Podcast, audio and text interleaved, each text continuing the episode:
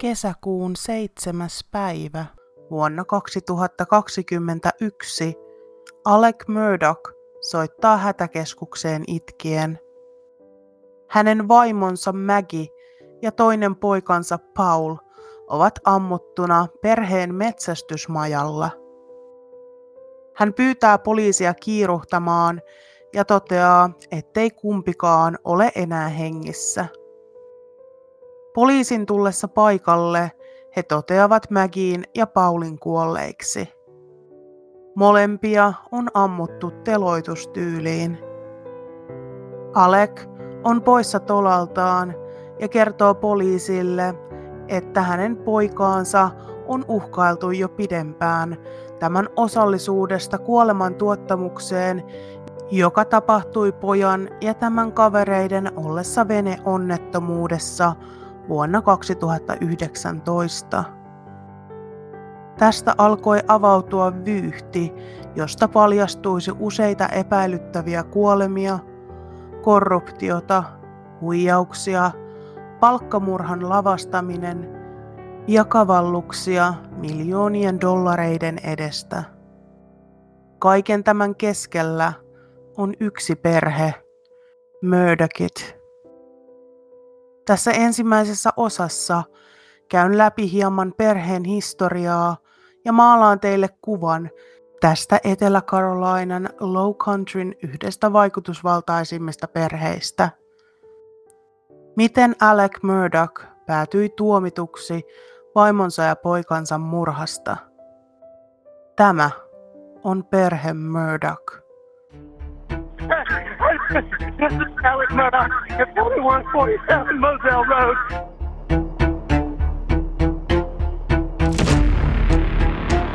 I need the police to answer immediately. My wife and child got badly.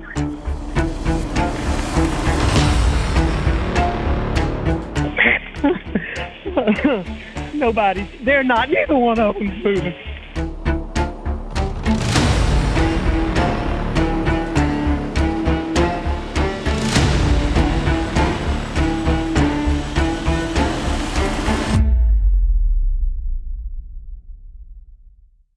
Murdaughin perheen historia Etelä-Karolainassa on pitkä ja menestyksekäs. Tämän vaikutusvaltaisen perheen pää oli Randolph Murdaugh Sr.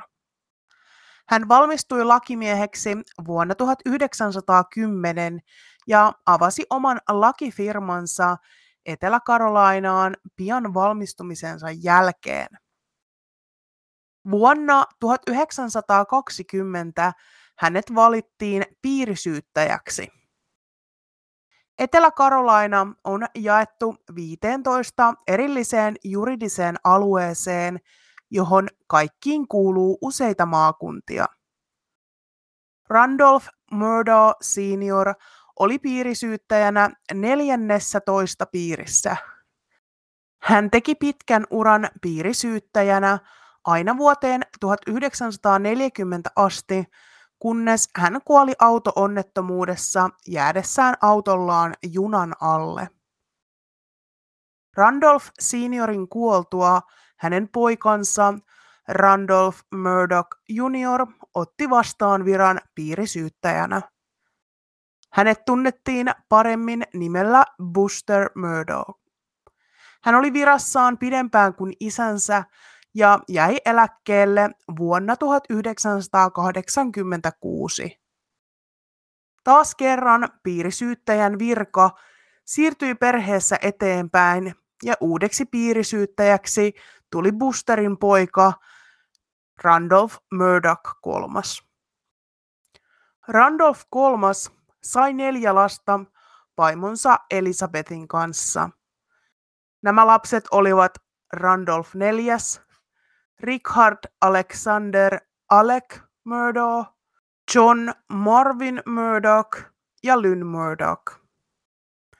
Alex meni naimisiin Maggie-nimisen naisen kanssa ja he saivat 2 poikaa. Richard Alexander Juniorin, jonka kutsuma nimi on Buster, ja Paul Terry Murdaughin. Tiedän, että meillä on nyt aika paljon Randolphia, Richardeja ja Bustereita, mutta tärkeimmät henkilöt meidän tarinan kannalta ovat Randolph III, eli isoisä Murdaugh, Alec Murdaugh ja hänen poikansa Buster ja Paul. Laitan Instagramin puolelle kuvan sukupuusta, jos se helpottaa hahmottamaan perhedynamiikkaa paremmin. Randolph III jäi pois virastaan vuonna 2006. Hän ja moni muu Murdaugh, kuten hänen omat lapsensa, työskentelivät perheen lakifirmassa, jonka Randolph Murdaugh Senior oli aikoinaan avannut. Näiden virkojen ja lakitoimiston myötä Murdaghin perhe oli yhtä kuin laki täällä Carolinan Lowcountryn alueella. Aluetta on nimetty myös leikkisesti Murdaugh Countryksi. Mikä sitten on Lowcountry? Tähän alueeseen kuuluu useimpia maakuntia Etelä-Karolainan eteläosissa.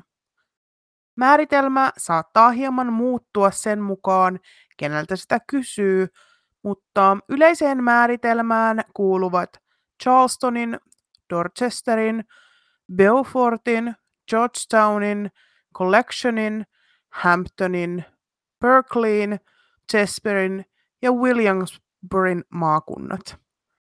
Pääasiassa siis koko Etelä-Karolainan itärannikko aina ihan eteläosiin asti. Tällä rannikolla on paljon suoalueita ja marskimaata.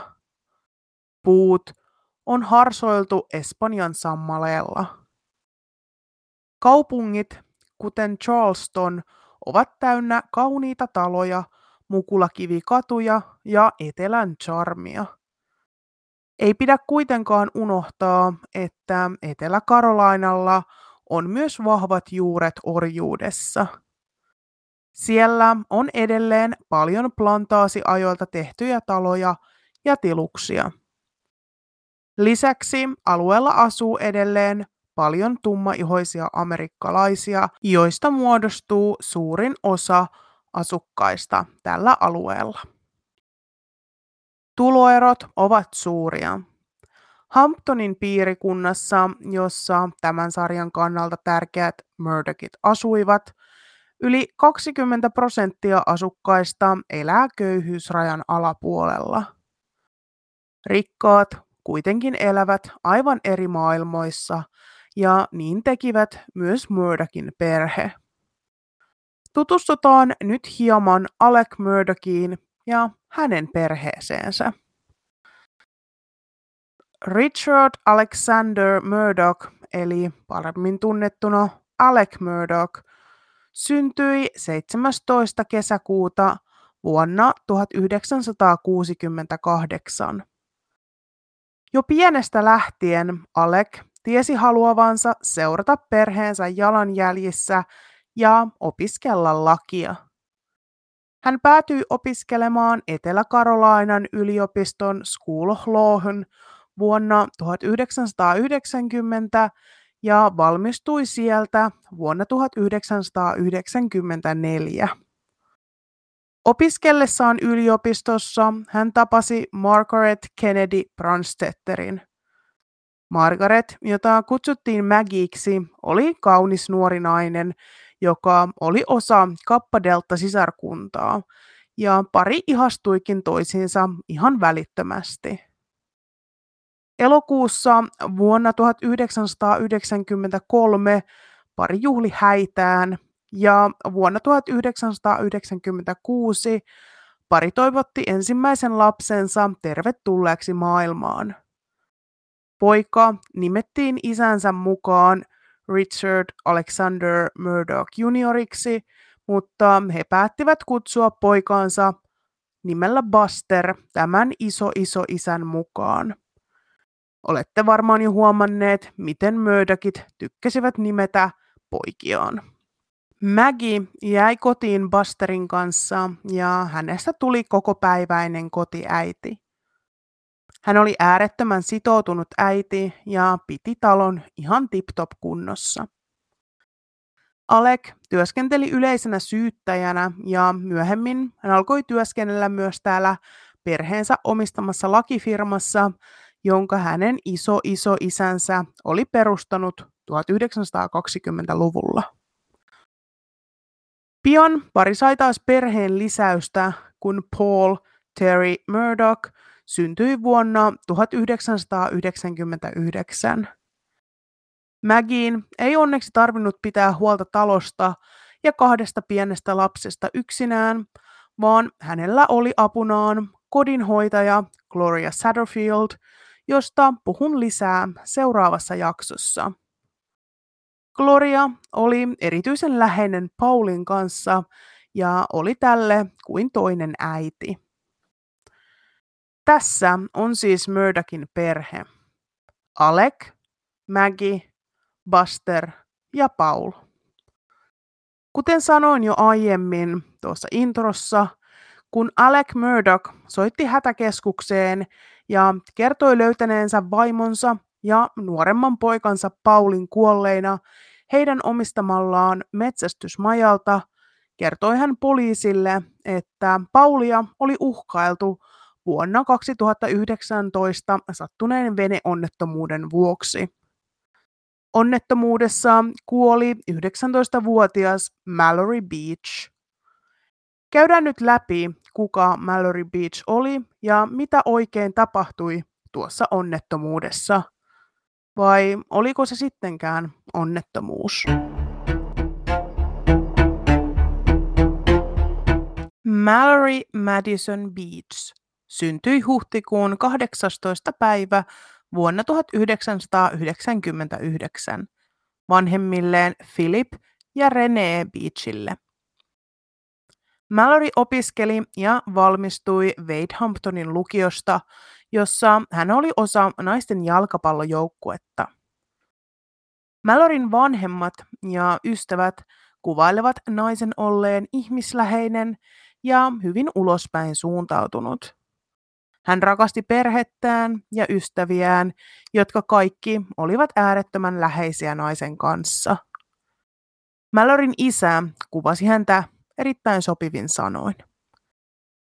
Mallory pystyi olemaan todellinen lady, kun hänen tarvitsi olla, mutta hän osasi myös olla niin sanottu tomboy. Mallory rakasti metsästää ja kalastaa. Nämä siis Malloryn isän sanoja, ei minun. Vuonna 2019, kun tämän jakson tapahtumat tapahtuivat, Mallory opiskeli yliopistossa ja työskenteli paikallisessa vaatekaupassa nimeltä It's Retail Therapy Beaufortin kaupungissa. Käyn toki pian läpi onnettomuuden ja päivän muut tapahtumat, mutta käydään ensin läpi, ketä paikalla oli, joten teidän on helpompi seurata, kuka kukakin on. Onnettomuudessa osallisena olivat Mallory Beach, Anthony Cook, Paul Murdaugh, Connor Cook, Miley Altman ja Morgan Doherty. Anthony Cook oli Mallory Beachin poikaystävä. He olivat tunteneet toisensa aivan lapsista asti ja heidän varttuessaan he huomasivatkin rakastuneensa toisiinsa. Anthony kertoi, että Mallory oli hänen suurin rakkautensa ja hän oletti viettävänsä loppuelämänsä tämän kanssa. Anthony ja Paul olivat parhaita ystäviä jo vuosien ajalta. He olivat yhtä läheisiä kuin veljekset. Connor Cook oli Anthonyn serkku ja myös Paulin ystävä. Miley Altman taas oli Connorin tyttöystävä.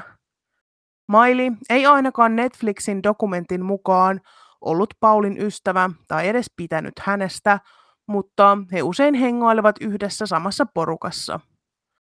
Miley ja Mallory olivat myös parhaita ystäviä keskenään. Morgan Doherty, joka oli Paulin tyttöystävä, oli myös sekä Mileyn että Malloryn ystävä. Suuri syy, miksi Mallory ja Miley eivät juurikaan pitäneet Paulista, oli se, miten Paul kohteli Morgania. Pari oli usein riidoissa ja he erosivat ja palasivat yhteen jatkuvasti. Eli hyvin tämmöinen tyypillinen, aika toksinen teinisuhde. Eli meillä on nyt käsissämme 3 parasta ystävää ja heidän poikaystävänsä, jotka sattuivat myös olemaan erittäin läheisiä, ellei parhaita ystäviä keskenään. Kuinka siis 3 parin deitti-ilta päätyi yhden kuolemaan, ystävyyssuhteiden rikkoutumiseen ja miljoonien dollarien haasteisiin sekä sovitteluihin Paulin vanhempia ja isoveljeä kohtaan?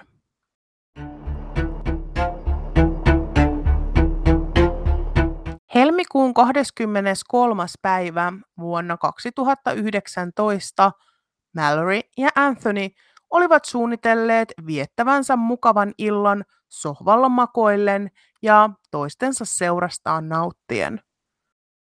Mallory kuitenkin alkoi anella Anthonyltä, että voisivatko he liittyä Connorin, Mileyn, Morganin ja Paulin seuraan. 2 muuta paria olivat menossa kaikkien yhteisen ystävän järjestämiin grillijuhliin. Anthony suostui hieman pitkin hampain, mutta koska myös hänen kavereitaan oli tulossa, suostui hän Malloryn ehdotukseen. Kaikki päättivät tavata Paulin perheen omistamalla jokitalolla. Koska porukan oli tarkoitus juoda alkoholia ja kukaan heistä ei ollut vielä 21-vuotias, joutuisivat he ostamaan alkoholia väärien henkkareiden avulla. Paul tarjoutui käyttämään veljensä Busterin henkilöllisyystodistusta, joka oli jo täysi-ikäinen. Paul itse oli vasta 19-vuotias. Nuoret myös kuulivat, että matkalla tuonne juhliin olisi jonkinlainen poliisin pysäytyspiste ja he voisivat mahdollisesti takavarikoida nuorten juomat. Niinpä kaikki suostuivat menettelyyn, että he ajaisivat Paulin perheen veneellä juhliin ja näin he välttäisivät tämän poliisiratsian.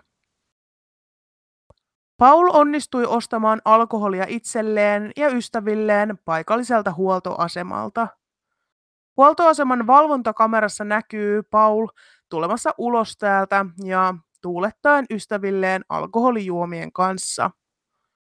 Porukka on liikkeellä Paulin valkoisella avolavarekalla, jonka perässä on traileri ja trailerissa on perheen omistama vene.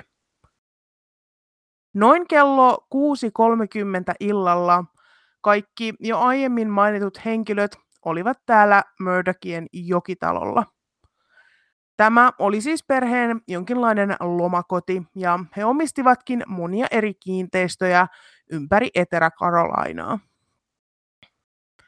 Noin puoli tuntia myöhemmin, eli noin kello 7 aikaan, nuoret lähtivät veneellä kohti tätä grillijuhlapaikkaa ja viettivätkin hauskan illan siellä. Noin puolen yön aikaa päättivät kaikki 3 paria lähteä kohti kotia.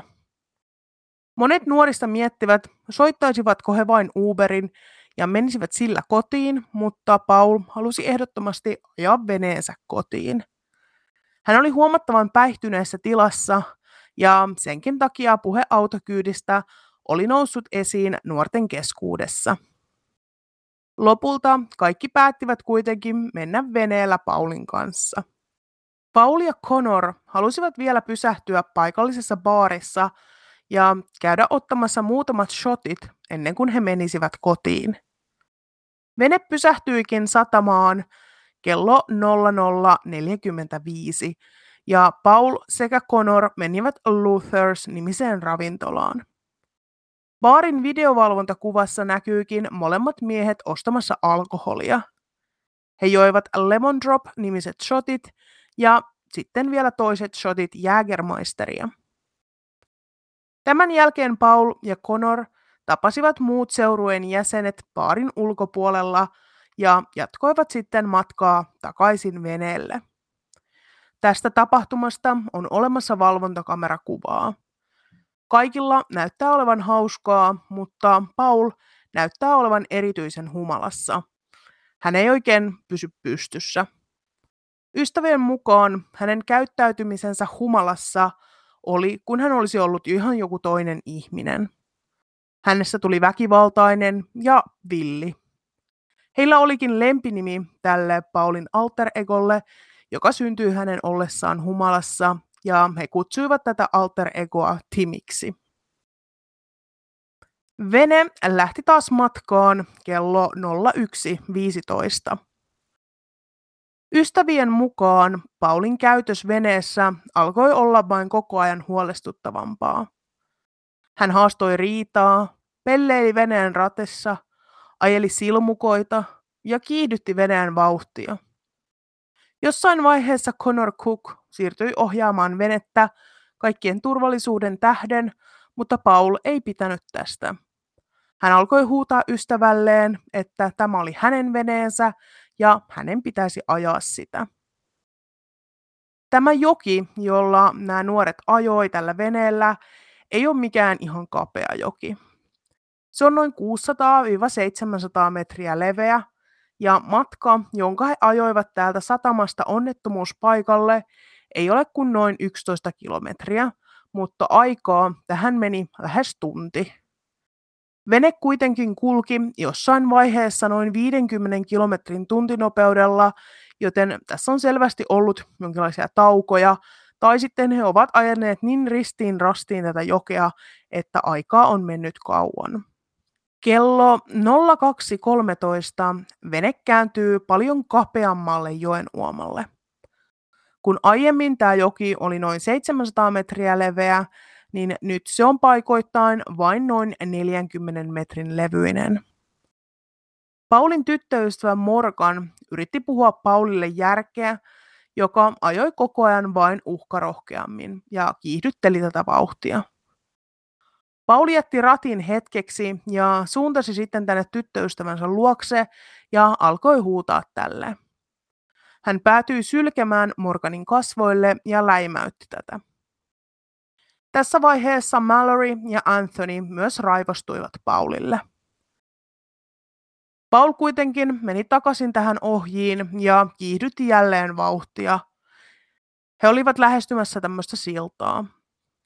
Yritän nyt kuvailla tätä siltaa ja missä kukakin oli veneessä, ja laitan myös kuvan tästä sillasta ja veneestä Instagramiin. Silta on noin 100 metriä leveä, mutta sen alla on useita tällaisia paaluja, jossa on monta erillistä palkkia jokaisessa tämmöisessä paalussa. Sillan keskellä näyttää olevan hieman tämmöinen leveämpi alue, josta veneen tulisi kulkea, mutta tämäkään kohta ei ole mitenkään leveä. En itse ole kovin iso veneilijä, mutta jos ihan maalaisjärjellä pitäisi tuollaista siltaa kohti mennä, niin en kyllä uskaltaisi kovin kovaa ajaa. Vene, jonka kyydissä nämä nuoret olivat, oli vuoden 2005 Seahunt Triton 172. Se on hieman 5 metriä pitkä ja noin 2 metriä leveä vene. Keskellä tätä venettä on tämmöinen avoohjaamo, jonka takana voi seistä tai istua. Veneessä on lisäksi sitten vielä tilaa ohjaamon takana ja edessä. Paul seisoi siis tässä ohjaamossa keskellä venettä. Connor Cook seisoi Paulin vieressä. Ihan tämän ohjaamon edessä on jonkinlainen penkki, ja siinä istuivat Morgan ja Miley, selkä tänne Pauliin ja Connorin päin. Anthony ja Mallory istuivat taas Connorin ja Paulin takana veneen oikealla laidalla. Koska Paul ajoi niin lujaa ja Mallory pelkäsi, oli Anthony ottanut tämän syliinsä ja piti lujaa kiinni tyttöystävästään. Tuona yönä oli paljon sumua ja näkyvyys oli todella huono. Paul kiihdytti vauhtia edelleen ja noin kello 02.20 vene osui täyttä vauhtia yhteen sillan alla olevista paaluista ja jatkoi matkaa osuen useaan tällaisen paaluun ennen kuin iskeytyi rannalle. Paul Anthony ja Mallory lensivät pois veneen kyydistä, kun taas Connor, Miley ja Morgan iskeytyivät veneen pohjalle. Hieman törmäyksen jälkeen Connor soittaa hätänumeroon, kun nuoret tajuavat, että Mallory on edelleen vedessä, eivätkä he löydä häntä. Soitan nyt osan tuosta hätäpuhelusta. What bridge is it? Paul, what bridge is this? I don't know what. Paul, what bridge? 911, where's your emergency? Hello? Police fire. Hello? We're in a boat crash on Archer Street. Whereabouts on Archer Street?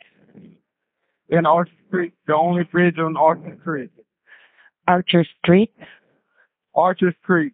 Archer's Creek. Archer's Creek. Is it Island? Okay. What's going on? It's by Paris Island. Yeah. Right. What's going on? We're in a boat crash. You know what kind of a? A boat crash. A boat? Did you say a boat crash? A boat crash. Okay, so you're at the dock? Hello, are you at the dock? No, we just crashed in a boat. Okay, are you in the water or are you? We're in the boat. Okay. We have someone missing. Okay. Hang on one second, okay? All right, bye. Archer's Creek. Archer's Creek, correct? Paul, what is this? Paul, what is this bridge called? Okay, Paul. Where? How far?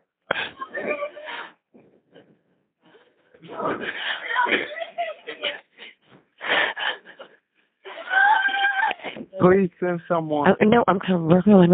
Okay. Well, how far off shore are you? In Archer's Creek. Right, how far out?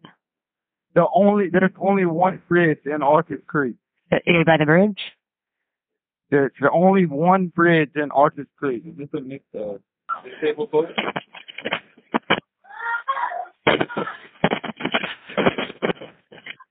Okay. And then, well, who's that in the background? There's six of us and one is missing. Okay, the sixth one is the same. So, do you guys have life jackets on? Yes, ma'am. We have more than enough life jackets, but we're on the bank. So you're missing. Who's missing? Female Mallory Beach is missing. Okay. Where? Y'all is so wild. Oh my God, this is so much fucking fun. Okay. What's your name, sir? My name is Connor Cook. Okay. What kind of a boat are you on? We're on a sea ball. A sea ball? Okay. Look. So did you crash into the... Did you... Ma'am, crash into the bridge? We're under the only bridge in Archer Street. Okay. So you're under the bridge, okay. There's only one bridge on Archer Street. Okay, so the female, there's one missing female? One bridge. We're on the bridge. Right. So you're under the bridge? Yes, ma'am. Okay. If you come at Archer Street, there's only one bridge and we're under the bridge. Okay. Okay, so all have jackets, all right? Yes, ma'am. We're all on the bank except one. We can't find the last one. Okay. Okay, we're on the way. You need to give me as much information as you can, okay? Ma'am? I need to get as much information from you as I can. Hey, you're under the bridge. Is everybody there? Is anybody injured? We can't. I mean, there's one that's injured, and there's one that's one. Right, okay. Okay. That's all right.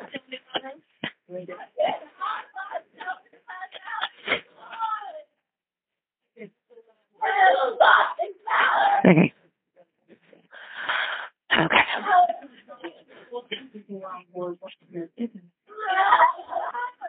Okay. Okay.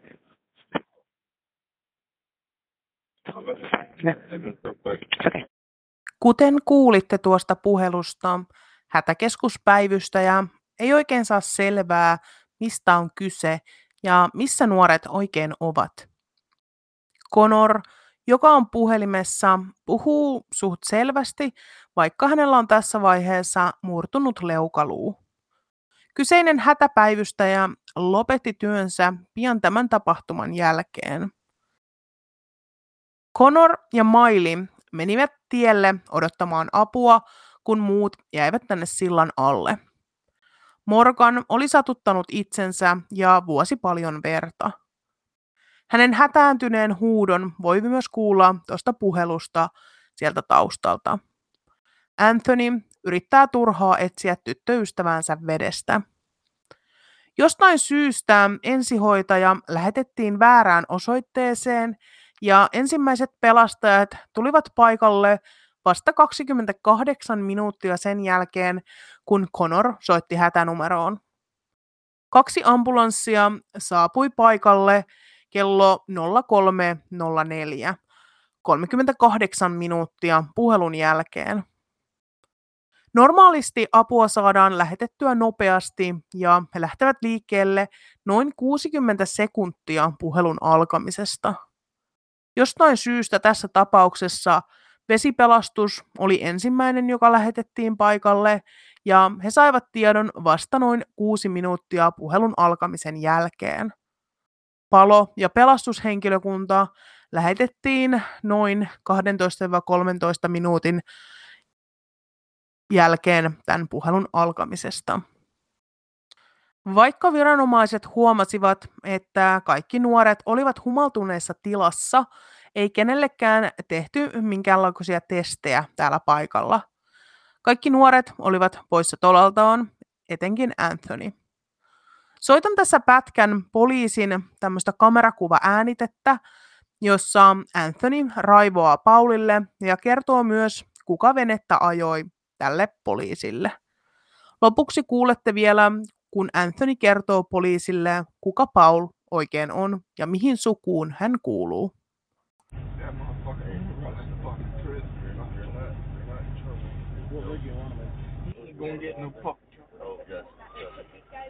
Bro, you fucking smiling like it's fucking funny.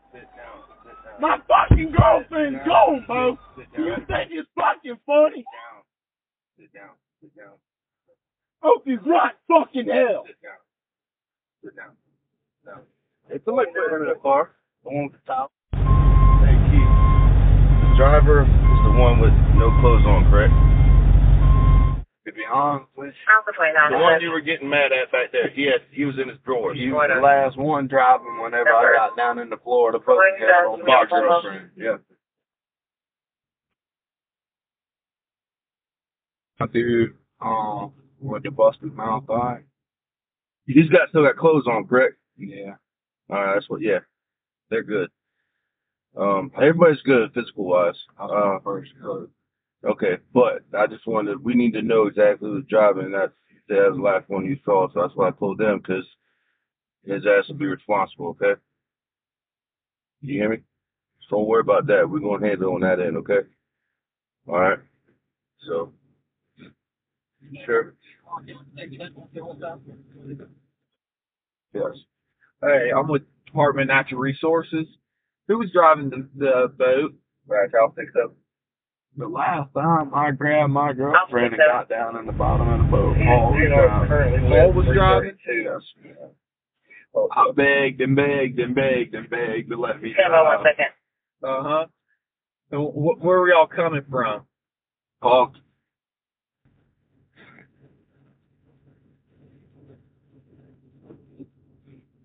Huh? Paulky? Okay. And Paul was driving, not Connor? If Connor was driving, it happened after I had done foot out laid down in the fire department. They were both sitting on the front seat. You were laying in the front? In the bottom, no, the back of the bottom of the boat. Before you hit? Yeah. Okay, and Paul and Connor were sitting on right behind the console? Yeah. I had done fault with both of them for 30 minutes about letting me drive, and both of them thought it was fucking funny. Yeah. Okay. All right. You all know Alex Murdaugh. Sorry, I know his name. That's his story. That's so garbage, bro. Good luck.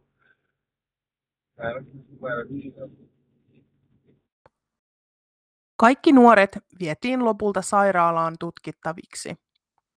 Paulin suurin huolenaihe ei ollut Mallory, vaan se, että hänen piti soittaa joko isälleen tai isoisälleen. Pian sairaalan saapumisen jälkeen Paulin isä Alec ja isoisä Richard saapuivat paikalle. Paulin veren alkoholipitoisuus sairaalassa oli 2,8 promillea, noin vähän yli kello 4 aikaan aamuyöllä, eli lähes 2 tuntia tämän onnettomuuden jälkeen.